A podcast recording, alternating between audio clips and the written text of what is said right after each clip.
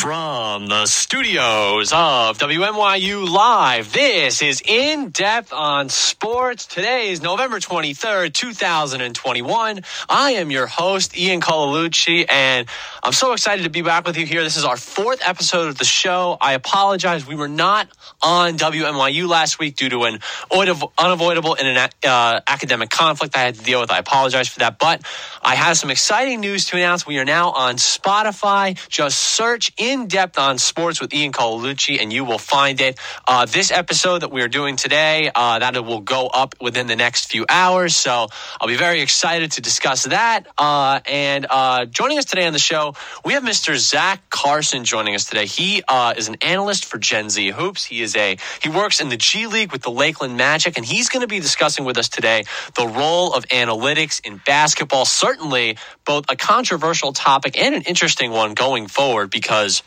with the role of a- analytics, you know, in baseball, you know, it's more prevalent, but I think a lot of people ignore the factors that it has sort of in the basketball industry. And so he's going to talk to us about his take on it, sort of how teams are using it, as well as his own experiences in the G League and how it's applying to the development of players. So we're going to get to him in the second half of our program. But of course, we have a lot of sports to talk about this week because, you know, as we've reached November now, uh, we have obviously uh, MLB awards just wrapped up. We had uh, Shohei Ohtani obviously taking the American League MVP.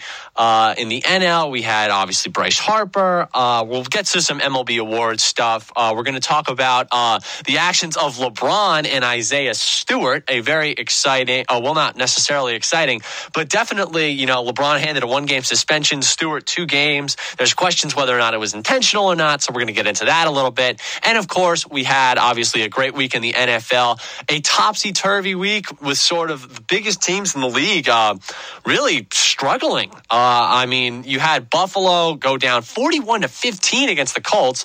Uh, and then, of course, you had uh, the biggest upset, I would say, by far, was Houston taking down the top seed in the AFC, the Tennessee Titans, 22 to 13.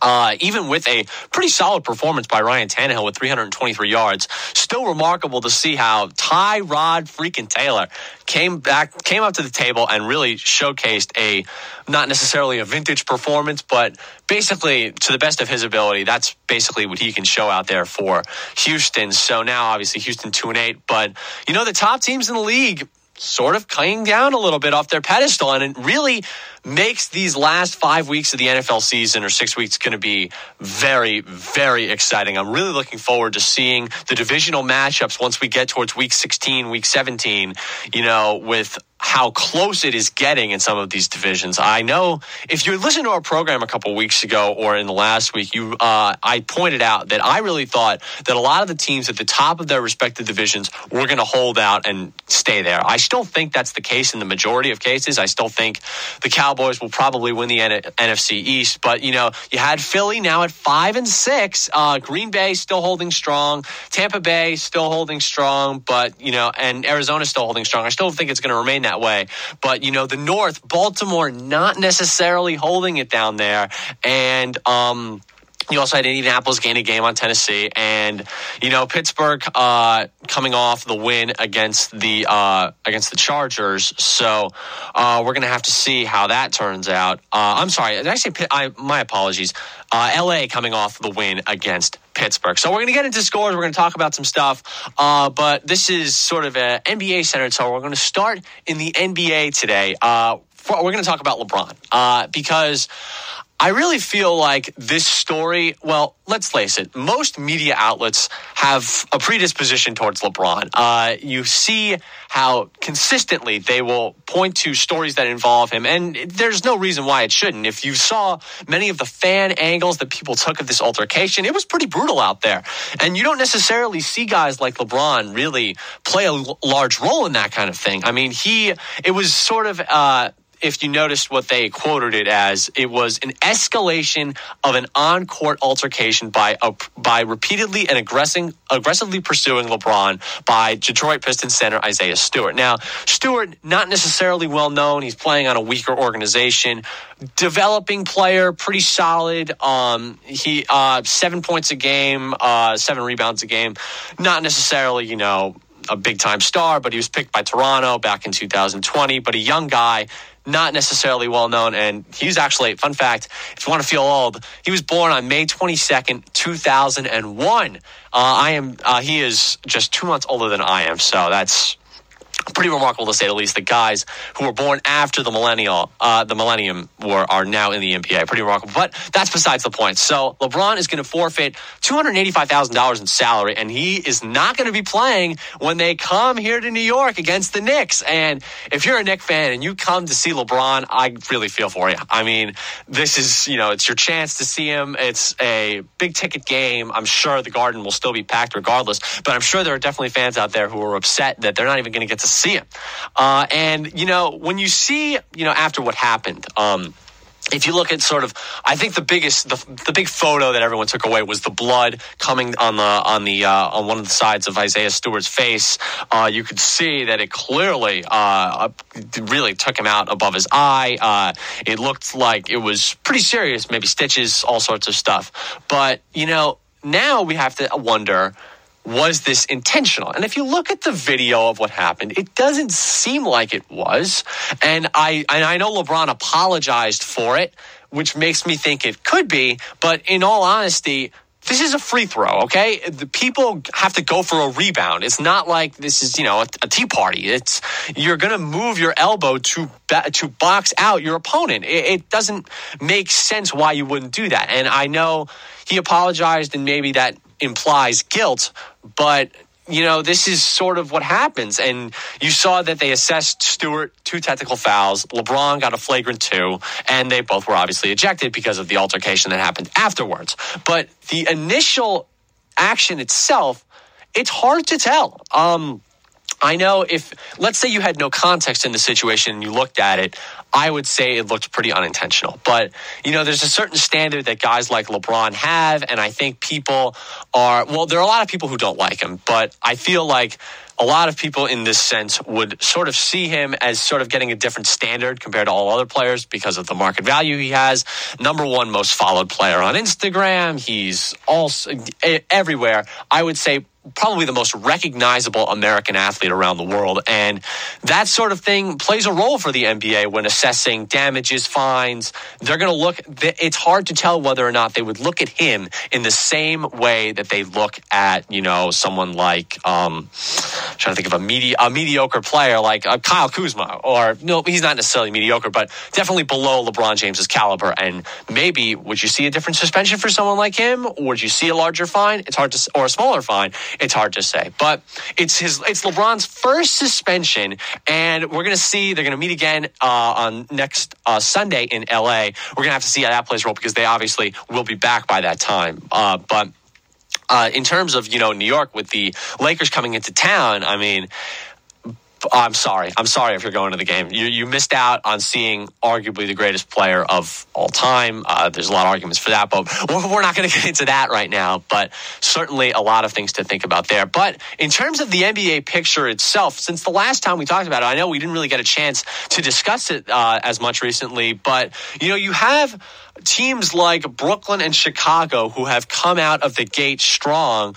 Uh, Chicago has been strong the entire way through. They're 12 and 6 sitting in the two seed in the East. Um, but you have a team like Brooklyn who struggled out of the gate a little bit and sort of the Kyrie question plagued them repeatedly. The media, all they wanted to do was talk about sort of because of his vaccination status, whether or not, you know, it would impact how the Nets did this season. And I know Kevin Durant is no longer the favorite for the MVP. I think Steph with the Warriors 15 and 2 start. We're going to get to that in a moment. But that sort of hot start that the Warriors and Phoenix, for that matter, have gotten off to sort of pushed Durant out of the public eye. I still think he's got a good shot to win the MVP, but right now it, it's Steph. I mean, right now it's clearly Steph, and uh, but you have to you can't underappreciate the role that uh, Kevin Durant has played, uh, I, especially you know in the game against the Cavs uh, last night. They only won by a couple points, but it was Durant with 27 points, 10 for 10 at the free throw line.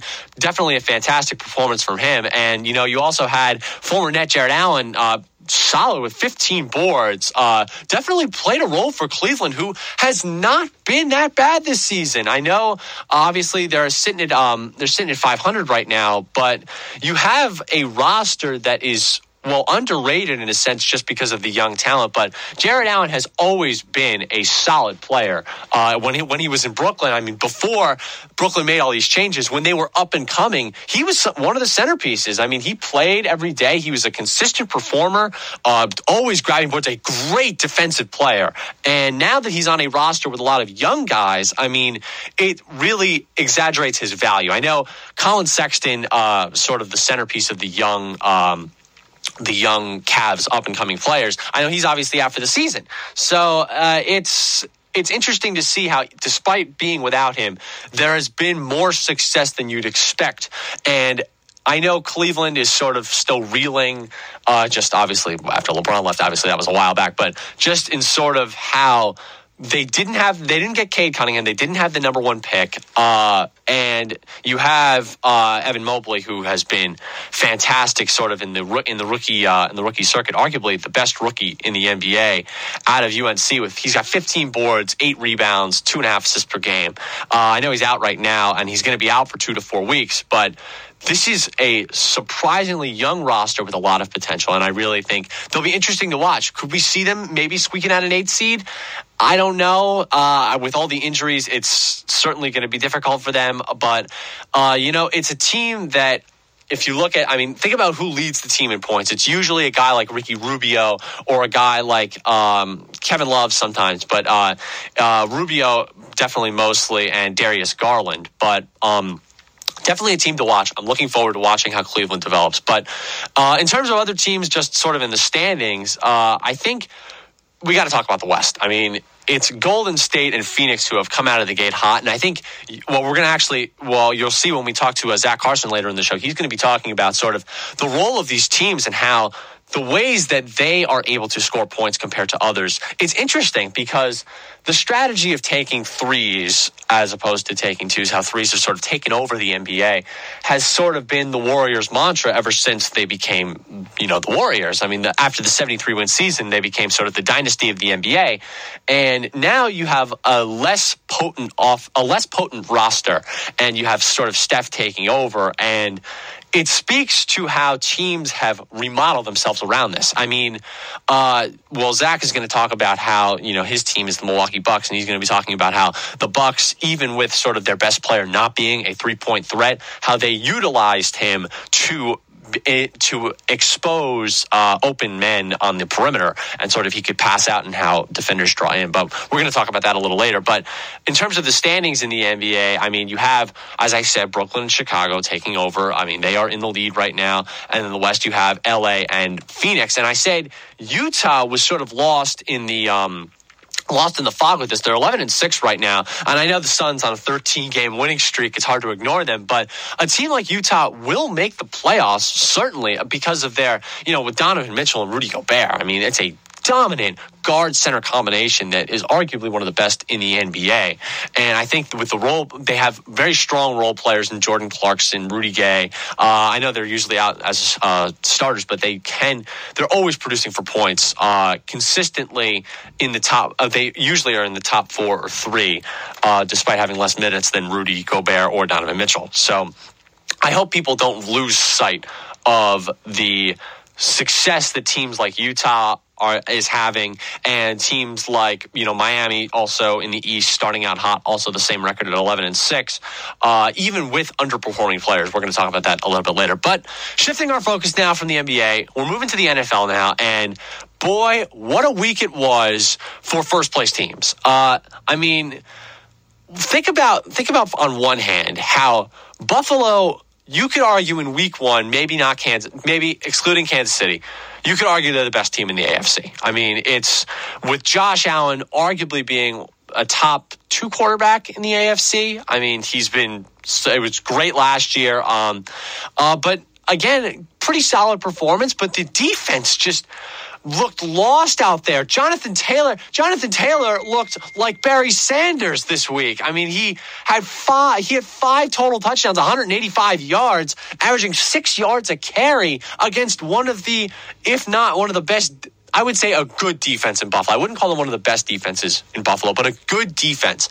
I wouldn't expect them to give up 41 points. It, it doesn't, it speaks to the illogic of that sort of that's what I'm saying here. 41 points is not sort of what Buffalo has had throughout their throughout the season. Uh, they've been consistent in keeping teams under. Um, under the 20, 25 point threshold. I know they've had sort of, you know, yeah, the Jets and the Dolphins, which aren't necessarily threats, but I mean, it's, it's kind of remarkable to see that a team with such high expectations is now questioning themselves with New England coming out hot, looking like, you know, the Bill Belichick era still continuing on. I mean, you know, they shut out, uh, if we're going back to Buffalo, they shut out Miami 35 to nothing. They shut out Houston 40 to nothing. They shut out Miami, uh, they brought uh, 26 to 11 in October against Miami, 17 points against the Jets, allowing just nine to the Jaguars. I mean, again, think about this. I'm also, these are weaker teams, but I think Indianapolis is on the sort of the middle of the pack where you could say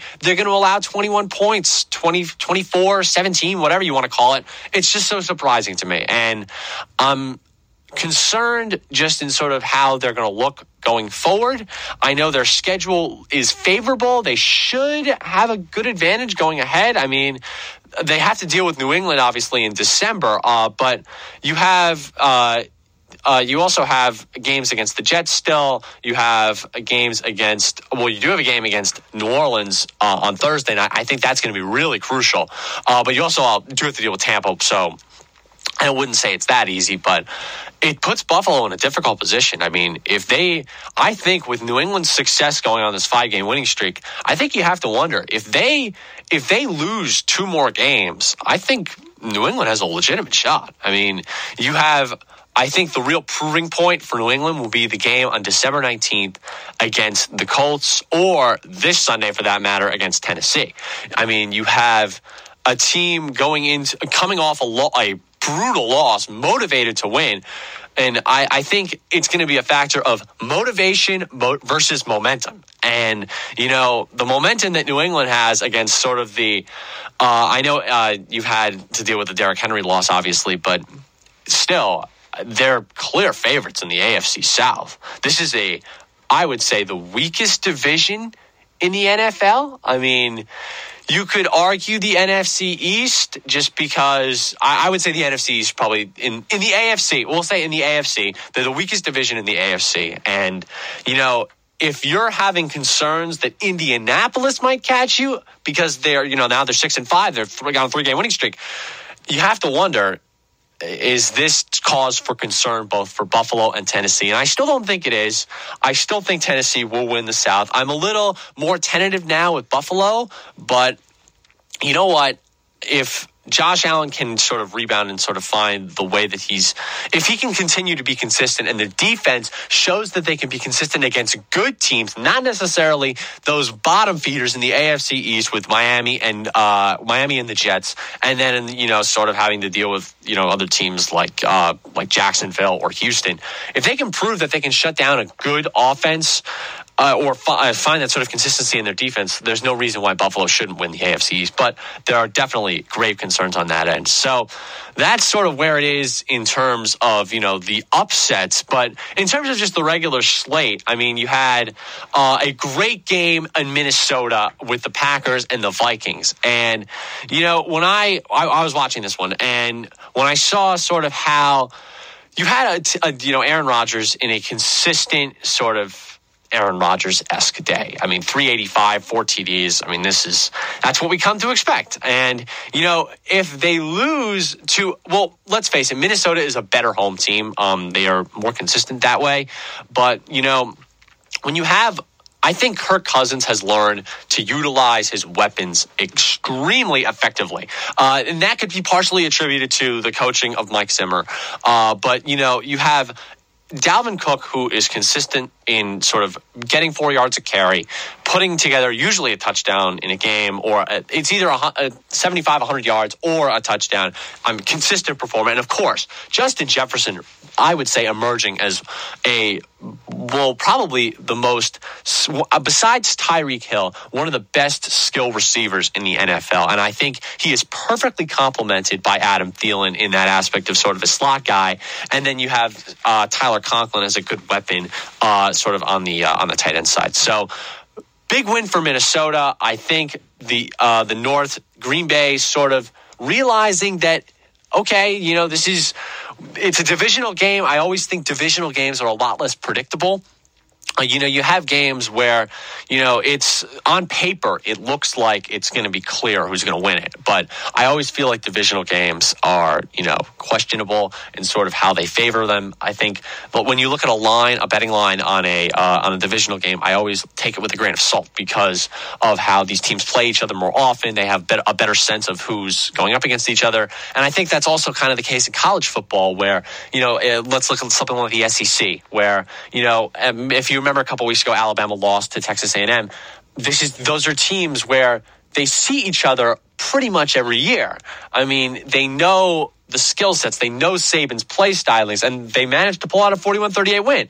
Now, granted, this is sort of a side issue. Bama's defense has struggled this year. It's an offensive centered team, but I always feel like interconference matchups tend to be closer and uh, don't necessarily on paper reflect what's going to happen in the game. And as you know, I said last week about the Giants, as we're going to move into that as we sort of finish up here with the NFL. Um, with the loss to Tampa Bay, you know, uh, as if you remember a couple weeks ago, I was talking about the Giants and the Bears as sort of the threats I see out of the lower end of the spectrum. I thought it was possible that they could emerge from the rubble as sort of these teams that find their footing and get back to possibly 500, maybe catch a playoff spot. But now, you know, the Bears blew their opportunity. Uh, losing to a Lamar Jackson less uh, Baltimore team was both brutal and sort of. I, I think Matt Nagy is out the door. I think. Um, you know, with he's had his time, he's got his new quarterback who, you know, I'm, I think Justin Fields needs some more time. I'm not willing to judge him just yet, but I really feel as though you have a situation in Chicago where it looks like it's not looking good for a playoff spot. And I also think for the Giants, I think if they had both won, I, you know what, I, I was, I'm going to admit here, I was wrong on sort of the, the close game with Brady. I really did think it was going to be a closer game than this, 30 to 10. Giants defense looked lost. I mean, think about how the Giants' only touchdown was scored by a left tackle. I mean, that just goes to show how weak the Giants' offense has become with sort of a squandering Saquon who hasn't found his footing yet. Daniel Jones still concerns on the offensive side of the ball. I do like the Giants' defense a lot, but I think with a team like Brady's uh, Buccaneers, I mean, it's tough to contain such potent offensive weapons. Uh, Mike Evans, uh, Chris Godwin. I mean, that's that's tough. It's it's no bashing on the Giants. I don't really want to bash on the Giants because they're my team, but I do think as though both of these teams. I would have been still optimistic if the Giants had kept it close with Tampa Bay.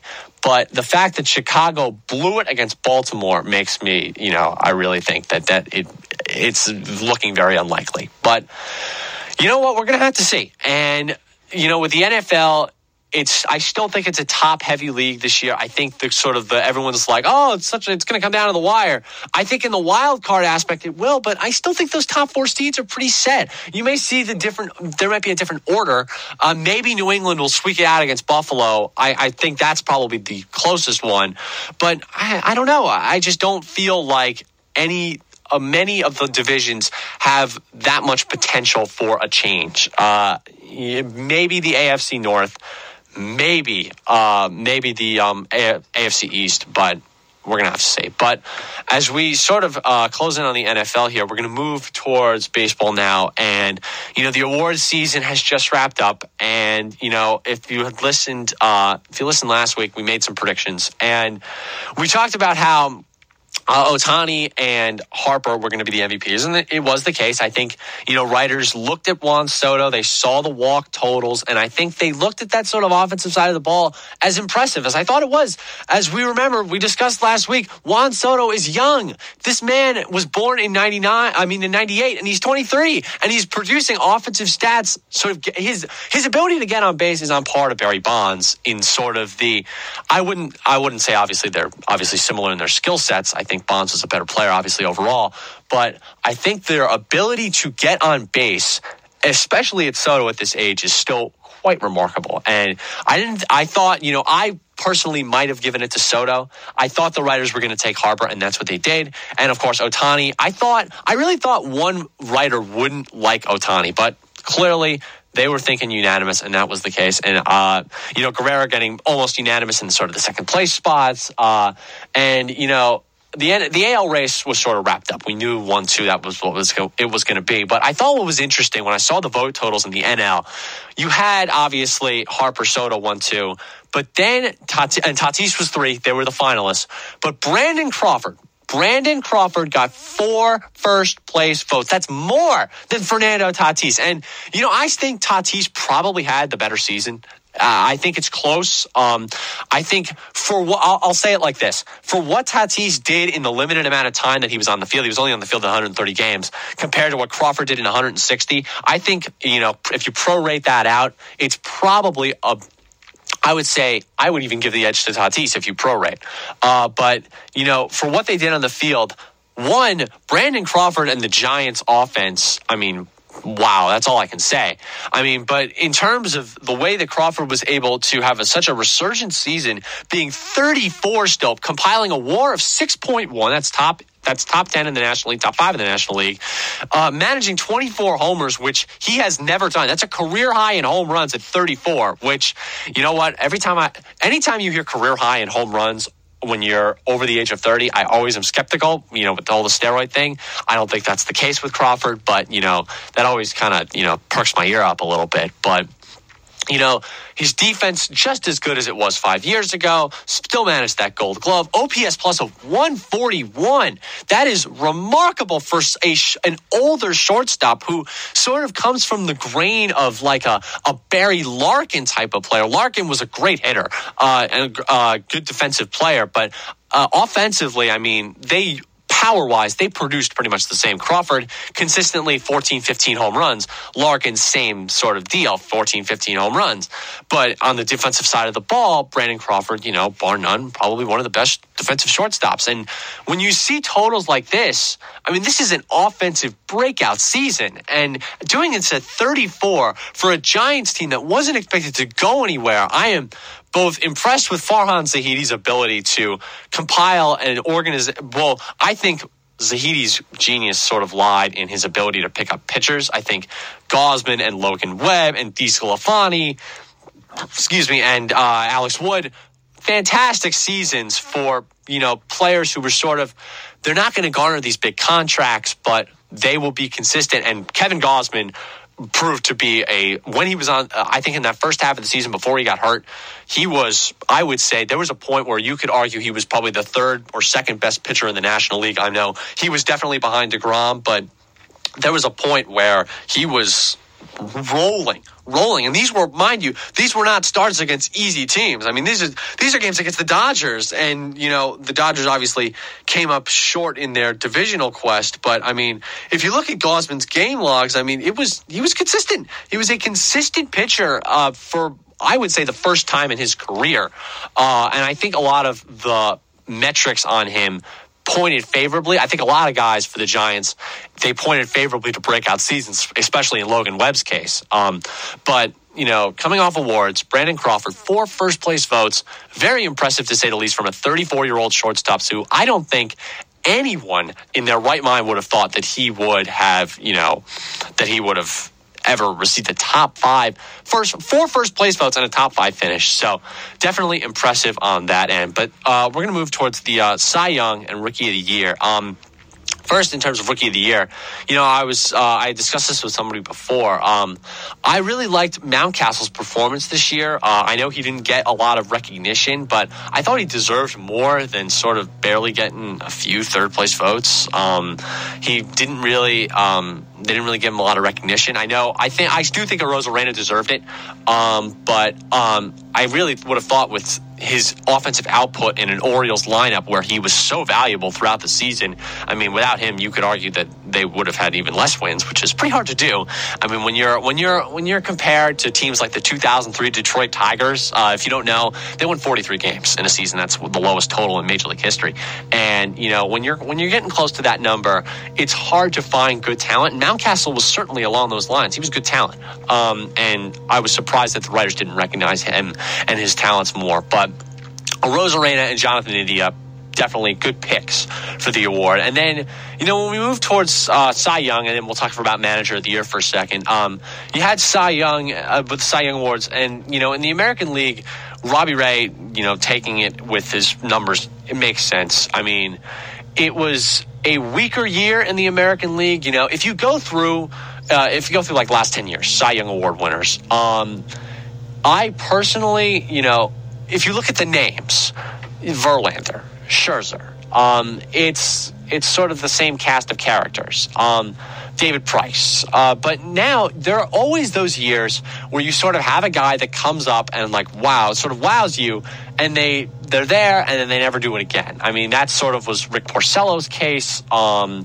and maybe in Robbie Ray's case, we're going to have to see. It's hard to judge, but he again similar sort of older in his career, an older veteran, strikeout guy, really put it together for one season, had, you know, signs of success early on, but then sort of picked it up at a later point in their career. Very similar case with Rick Porcello. Um, but, you know, if you look at AL Cy Young Awards in the past, I mean, maybe you could put Blake Snell in that category, possibly. I mean, it's, it's unfortunate to say that because I, you know, Blake Snell was, um, such a success for Tampa Bay. Uh, but you know what? It, it's it's interesting to think about it in sort of a historical context. And in, in the National League, you had Corbin Burnes take it, both of whom I. Uh, personally, I this is this is who I would have picked, but I would I was surprised that the writers did not sort of go on Max Scherzer. For traditional numbers, I would say if you're a traditionalist writer, Scherzer stands out just because, you know, the win loss total 15 and 4, ERA 2.46,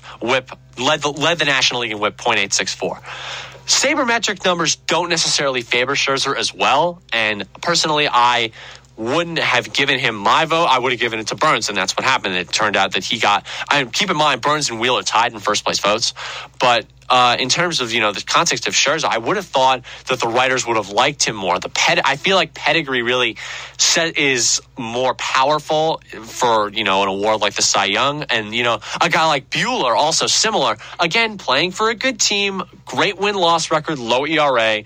Traditionally, those are the kinds of guys that win it. But I'm I'm happy to see that writers are taking more things into account. I think you know I think the first instance where we saw this was uh, about ten years ago with Felix Hernandez when he won the Cy Young Award at I believe his record was 13 and 12, and you know traditionalists were up in arms, like, "Oh, he doesn't have enough wins. How? Why are we giving it to him? It, he's not deserving of it." He was. He was clearly the best pitcher in the American League that year, and I don't understand how you could possibly think that because he played for a weaker organization, you're going to discredit him. Seattle at that point was at the bottom of the barrel. I mean, you could argue that he was their only bright spot.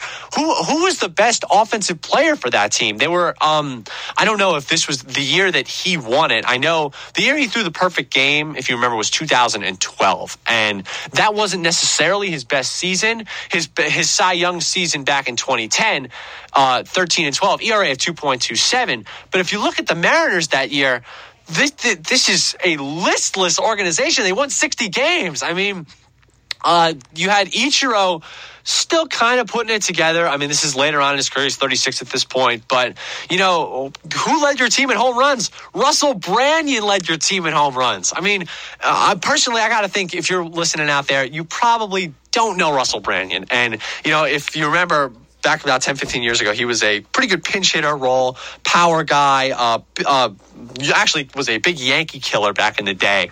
Uh, but you know what? It's, it speaks to, I think that was sort of the point where the writers realized we cannot discredit a guy just because he doesn't have enough wins. And I'm very happy that writers are moving this direction because guys like Burnes and Wheeler, who didn't necessarily well, Burnes did play for a good team, but his decisions were unfavorable.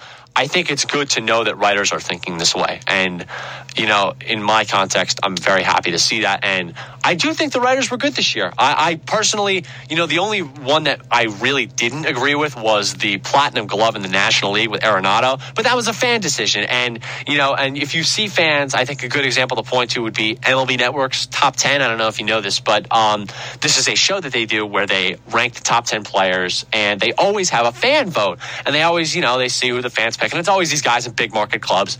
And, you know, you have guys like Yadier Molina who, you know, are still very good catchers, but they rank them as such great, like a top five catcher in the in Major League Baseball, which they aren't. So uh, it's interesting to see how the fans are still willing to do that. But I think the writers are moving in that direction. But we have a guest to get to, and he's uh, we're going to talk to Zach Karson in just a moment. He's going to be discussing basketball analytics, and since we're just discussing baseball analytics, he actually is going to make some comparisons to how they are valued in each sport.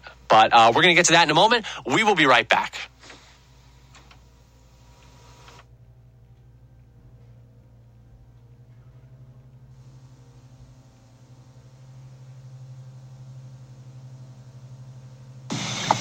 Welcome back to the show, everybody. And this week, uh, we have a personal friend of mine joining the show uh, from my hometown of Greenwich, Connecticut. He is an analyst at Gen Z Hoops, as well as a game day operation in game day operations for the Lakeland Magic. Joining us right now, Mr. Zach Karson. Zach, how you doing today, my friend? Doing great, Ian. How are you? I'm doing fantastic. And, you know, we're about a quarter of the way through the NBA season. Uh, I want to hear your thoughts. Uh, you know, I want you to, you know, some teams have come out of the gate hot. You look at Golden State, you look at Phoenix, but I want to hear your thoughts on the standings right now. What do you, uh, any predictions, thoughts? What do you think's going on right now? Uh, well, I think that from top to bottom, what you see right now in the in the conference standings, both conferences, it's it's not attainable, mm-hmm. uh, and I it will it'll look completely different in uh, at the end of the regular season.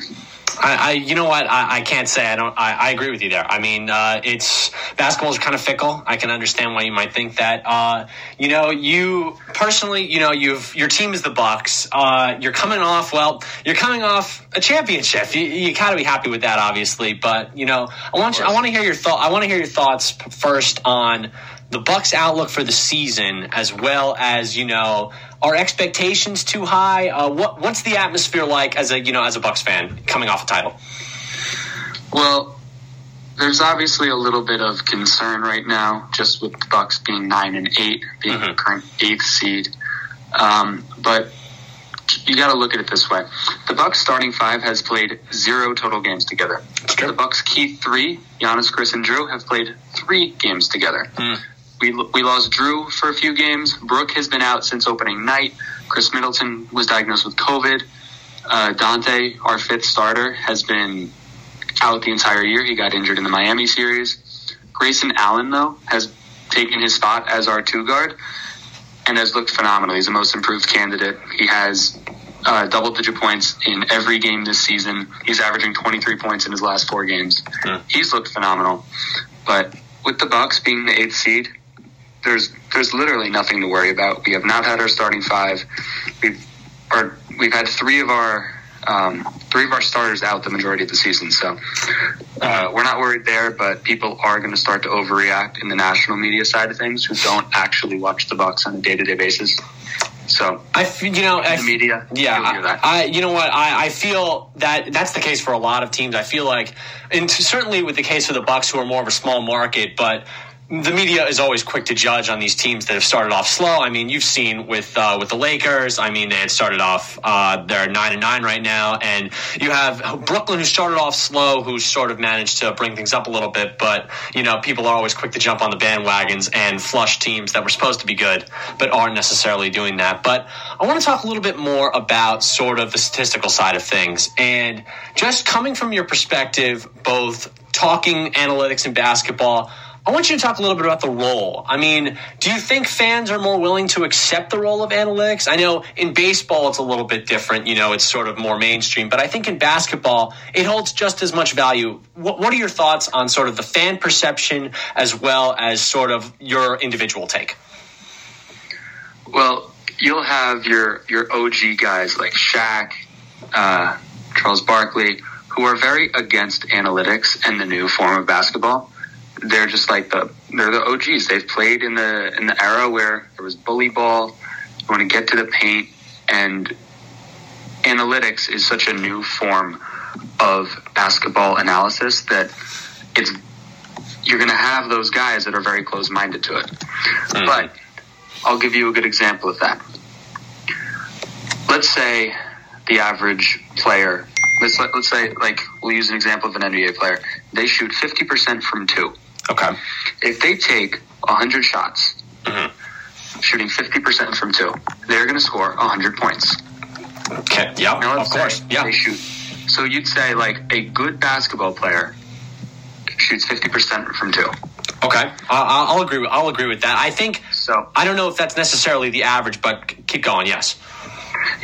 well, no, it's not the average. It's that's what that's like the standard as a good shooter. Okay, Or okay. Like a good field goal percentage. Okay. Like in baseball, if you hit 300, you're a good hitter. Right. If you're a three point shooter, 40% is good. Okay. So a good two point shooter shoots 50%. That's 100 points per 100 shots. Okay. A good three point shooter makes 40% of their shots. Yes. That would be 120 points per 100 shots. Mhm. People don't like the three, but the reason that the three is the new shot in basketball, thanks a lot to Steph Curry, you're averaging 20 more points per 100 possessions. Right. And a typical basketball game has 100 possessions. So Mhm. if you if you're a good shooter from two, you're scoring 100 points. If you're a good shooter from three, you're scoring 120, and 120 is more than 100. Right. So that's the analytical side of basketball Mhm. that people are not very accustomed to, but it's what has to happen. Right. That's the reason the Warriors have the new dynasty. Right. Popovich's Spurs haven't really been good since 2011 because he's an old school basketball coach. I'm Right. not, that's not the that's not throwing shade at Pop, Oh. but it's just the new form of basketball. Right. I, I, you know what? It- It's it's interesting that you said that you put it that way. It's amazing how you know the way that it's presented, the information, sort of 120 versus 100, despite taking the same amount of shots. It's amazing how it's simply a numbers game, and it's it'll be interesting to see if guys like Shaq adapt to that sort of way of thinking. But I want to sort of adapt that what you just said there to uh, our local team here in New York, the Knicks. Uh, Obviously, you know you have a reasonably strong start, and I want to point to a guy like R.J. Barrett, who is really started out hot from deep. You know, people said he was changing. He had one game uh, earlier in the season with his career high. He had 35, looked great. Sort of has tailed off a little bit, and with an old school uh, coach like Tom Thibodeau. Do you see the Knicks adapting that sort of strategy in their game? Or, you know, if there are struggles like what we've seen with Barrett recently, do you think they're going to be more willing to change back to what they were last year, which was still a first round team? So Thibs, I will half agree with you on calling him an old school coach. He has an old school mentality where he's okay throwing his starters out there for 44 minutes a game, mm-hmm. but he has a great coaching staff with him that is very that has adapted well to the modern NBA. Notice how Julius Randle revived his career in New York, not because he just became this amazing player, but because he added different elements to his game, like perimeter shooting, Right. and mid range. Yes. I think there's a lot. I think there's a lot of players eh, like Randle. You you could say have sort of adapted that game. Um, I want to, uh, you know, we just talked about the Knicks. Obviously, are there teams that you look at and you see that same sort of idea? You see a team that's sort of on the cusp, but because of you know changing their strategy, do you see any emerging teams as a result of this factor? I think your best example right now is Chicago, Okay. just because you have a like I'd say two of their three main guys in Lonzo and DeMar DeRozan are not good three point shooters. Right. Lonzo was a great three point shooter in college, and then who knows what happened to him in the NBA? He's mm-hmm. shooting forty four percent from three this year. True. It's true. Like that is a that's a career high. DeMar DeRozan, I, I don't know the exact number, but he's like a teens percent three point hmm. shooter, and this year he's just completely changed it, and he's in the mid thirties. Right, and I know he's in. Uh, I know he's in the top five in scoring this year, and that's due in large part to this uh, to this change. I mean, you're if you're jumping from 26 percent to 36 percent, I mean, you have to say that that's going to work. And you know, uh, you pointed out the Bulls. Uh, do you see a team like maybe Washington or Miami or you know, so, or actually Utah? I think is a good example. Do you think those kinds Great of teams? Uh, I I think those kinds of teams. Do you think that they have staying power in in their conferences? I know you know with the Wizards, it's you know that's been off of this hot start, but we don't know if they're going to stay in there. And you know with the Jazz, the West is so competitive. Is there a place for them out there in you know as one of the top seeds as a contender in the deep rounds of the playoffs? Utah is tough. I think they're a finals. I yes, I do think Utah's a finals competitor. Miami, I don't know. Mm. Like they're they're so interesting to me because they are they got that old school bully ball Mm-hmm. dog pound mentality, they're just not a shooting team. Mm. Well, it's you know Jimmy Butler, Kyle Lowry. I mean, it's Jimmy. Jimmy is not a three point shooter. Jimmy shoots twenty four percent. Mhm. Bam does not shoot. Um, Tyler Herro's having a great start. Duncan Robinson's having a slightly disappointing start. Um, that's that's really what I mean by what's happening now is not going to be sustained throughout the entire season. Mhm. Duncan's going to pick it up. Tyler's going to lower it a bit. Kyle Lowry's going to find some consistency. PJ Tucker's going to uh, become a master in his role, which is not a scorer. It's really a defensive leader and making an impact that's not shown in the stat sheet. I say But I think Chicago will also take it a step down. They are going to be better than people think. Washington's the same way. I think both Chicago and Washington are going to fall between the three and six seeds in the East. Uh, I think Utah will stay in the top 4 Mhm. I don't think they need to make any midseason acquisitions. Right. I think Rudy Gay is going to need to step up a little bit. Mhm.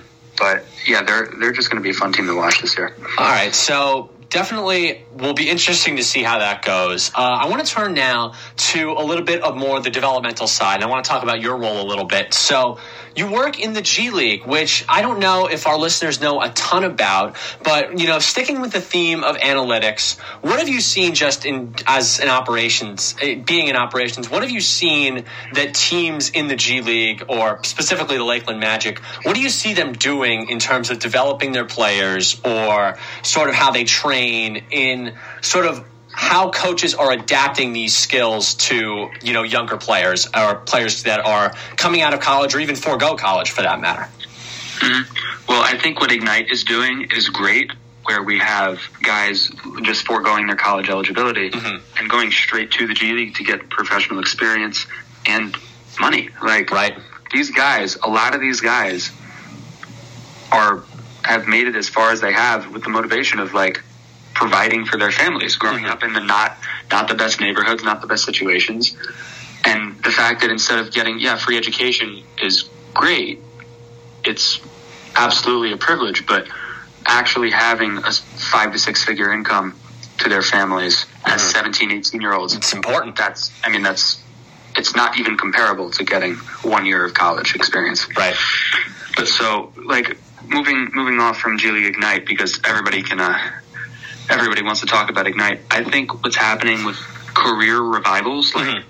Brandon Knight, Oh yes. um, uh, Lance Stephenson, Yeah. Alfonzo McKinnie. He's a young guy, but like he's, he's with Capitanes, the new team. hmm But um, it's G League is becoming what the NBA intended it on being for its entirety. Mm. The G League, it, it's it's like growing before our eyes, and people need to start paying more attention to it. Like Gary Payton said. Is the talent level improving? Do you think? Is it is it clear like night and day? Like if someone went to a Westchester Knicks game ten years ago compared to the league now, would there be a noticeable difference? Do you think?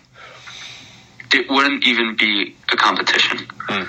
You got guys. I mean, Lance Stephenson was what did he average? Like thirty something points. It- It's? I believe it's I, I'm not um, I'm not 100 percent on the official number, but I believe it is over 25. Yeah, like he just completely dominates. Brandon Knight was a he was an all star. Like these guys are choosing to play in the G instead of going overseas. Like a good example from from Lakeland, Hassani Gravett. He he was a he played at South Carolina a few years ago. Then he came in his rookie year to play for the Lakeland Magic. Played fan, like played phenomenally. Mhm. Um, then he he went overseas because I'm pretty sure he had a bigger contract. He just had a kid. Um, and now he signed a training camp deal, or he signed a summer league deal with the Orlando Magic. Then training camp deal to Orlando. Same with John Teske. Um, and now he's back with Lakeland this year. And like he he averages like 16 a game, 40 percent from three. Super athletic. Like you would just he he's an he's an NBA player, Mhm. and he's just the starting point guard for Lakeland. And I mean, yeah, we're like defending champs, but for in the G League, but he's just guys like him. They just have so much talent. And I was telling, uh, so we have Admiral Schofield, who's a pretty well known name. Okay. Um, I was telling, I was talking to him last week. I told him I'm going to enjoy every second watching you down here because you won't be here for long. Mhm. Just like it's because these guys are so talented, Right. And our NBA, like, I think it's like 60 percent of G League players have played, have logged a minute of NBA action. if I'm not mistaken. That's Like, that sounds right. NBA Yeah. Yeah, they're NBA players. They're just like fighting for a second chance. And you know what? Do you think? Oh, well, well we're going to wrap it up in a little bit here. But do you think NBA teams are more willing to notice these players? Uh, are they going to be, you know, willing to extend contract offers, ten day deals? Are they are they more willing Oh, now because of this talent? Absolutely. Mhm. Um, the number of call ups per year, I think it jumped like 7% from like 11 to 18%. Right. But I'd say one in five guys will get a call up from the team that they play for, like of the affiliate they play for. Mhm. Like three Lakeland Magic guys will get call ups. Like, uh, I was talking to uh, Ignas Brazdeikis, he, the uh, former Michigan Wolverine, played for the Knicks for a year. Okay. So he's he's uh, he's Orlando's two way guy. Okay. So on Tuesday night, Tuesday like two weeks ago, he had a game with Lakeland. Or, Okay. uh, he was with us. Then on Wednesday night, I'm at home watching the Orlando Magic game, and I see him check in against the Brooklyn Nets on Wednesday night. And then on Thursday night, we have a game with Lakeland, and he's there again. So I was talking to him. I was like, "You're playing three games in three days?" And he was like, "Yeah, man, it's a grind. Like it's it's just these guys are NBA players, just going back and forth. I, Same with the Bucks. They they just uh, they assigned three of their guys to the herd. Now they're Mhm. getting called back up. Right. It, it, I I hope I know you realize it because you see it on a daily basis, but I hope people realize sort of the extent to which these players grind in the way that they have to, you know, fight for a spot in the NBA, and because the talent level is getting better, it's going to become more competitive too. Wouldn't you agree? Oh, absolutely. Well, uh, Zach, well, before we wrap things up here, we're going to ask you uh, two final questions here. First, sort of in your sort of your take on the role in which the three pointer has taken over, as you discussed earlier.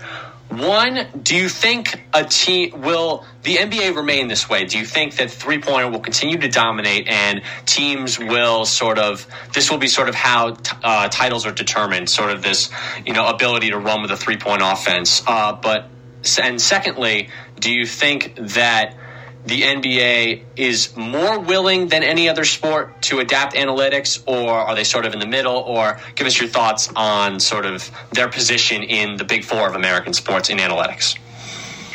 Um, well, to answer your first question, I think that the way that the three pointer has taken over today's league, the two pointer will not be abolished. I think the shot that will start to fade away is the mid range, Mhm. just because mathematically you It's- have a higher percentage right. chance of scoring at the basket than In the middle, where you get the same amount of points, It's worth the same. Yeah, Right. exactly. Um, I think that versatility is important for both uh, for like both the twos and threes. Like the reason the Bucks were so successful Mhm. is because they have one guy that is so dominant, Right. scoring twos that he draws a wall. And he can pass, and he can, and he can pass out. Right? Yes, exactly. And with a, with a spaced floor, you have all five spots at the perimeter, or four of the five spots of the perimeter wide open. right. And so you need the three point shooting to go with the two, but they go hand in hand. Right. If you have a team of pure shooters, it's if you have an off shooting night, you're just going to get blown out. Right. Uh, I think And that was the Bucks yeah. two years ago. Yes. Yes.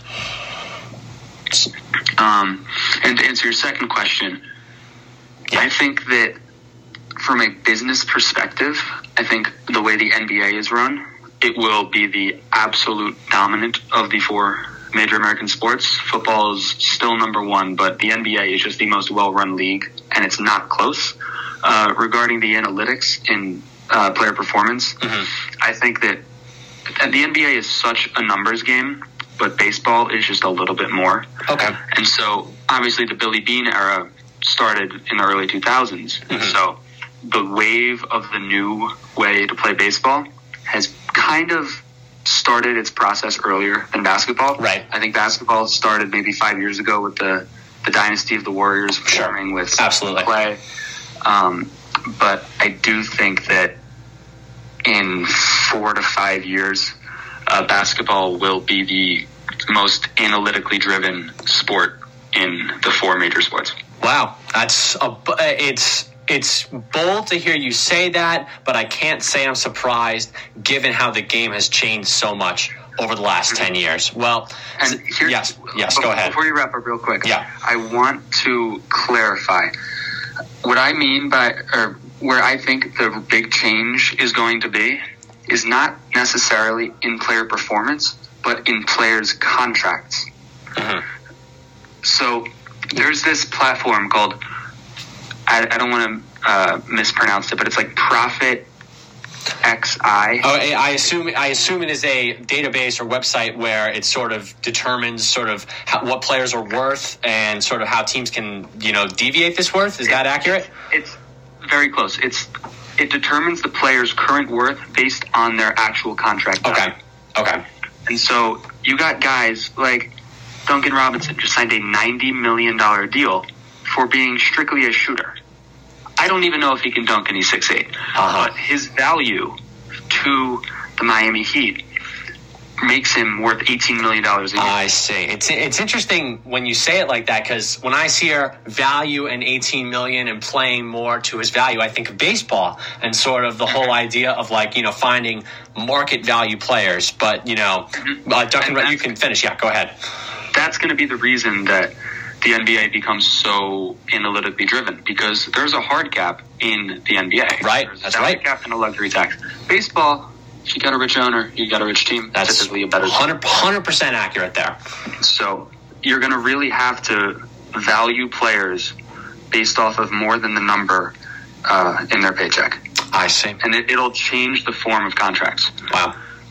Well, Zach, you've certainly given us and the viewers a lot to think about. We certainly appreciate your time, and we'll leave it with this. Uh, NBA Finals, off the top of your head right now, who are you thinking? East, West, who are you taking? Um, I think the East will be determined off of a vaccination. Hmm, I think okay. the West will. I see the Warriors in the conference finals. I don't see them making the finals. Mm-hmm. I see Phoenix making it. I see Phoenix repeating the West, and I think it's tough in the East. I do think, coming from a Bucks fan, I do think that uh, that Brooklyn takes us this year if Kyrie's back. Mm-hmm. If Kyrie's not back, I don't think the Bucks have anybody in their way. Miami's the second closest. Also, I do want to say that Indiana will end up in the playoffs. I do think they will. Right wow. and you know what? Actually, with Indiana, there, I completely agree with you there. I know, you know, 13th, but 7 and 11, definitely a lot of room for improvement there. Well, Zach, thank you so much for the time. Uh, we really appreciate your input, and we hope that you're, we continue to wish you success on your endeavors. We appreciate your time, Zach. Thank you. All right. Thanks, Ian. That's going to do it for this week in In Depth on Sports. I'm your host, Ian Colucci. Uh, next week, uh, we're going to be talking, obviously, next week at the NFL season. We're wrapping up towards the end of December. And of course, we want to wish all you listeners out there a very happy Thanksgiving as we head closer to the end of the year, 2022, right around the corner. Thanks so much for joining us. We will see you guys next week. Thanks, guys.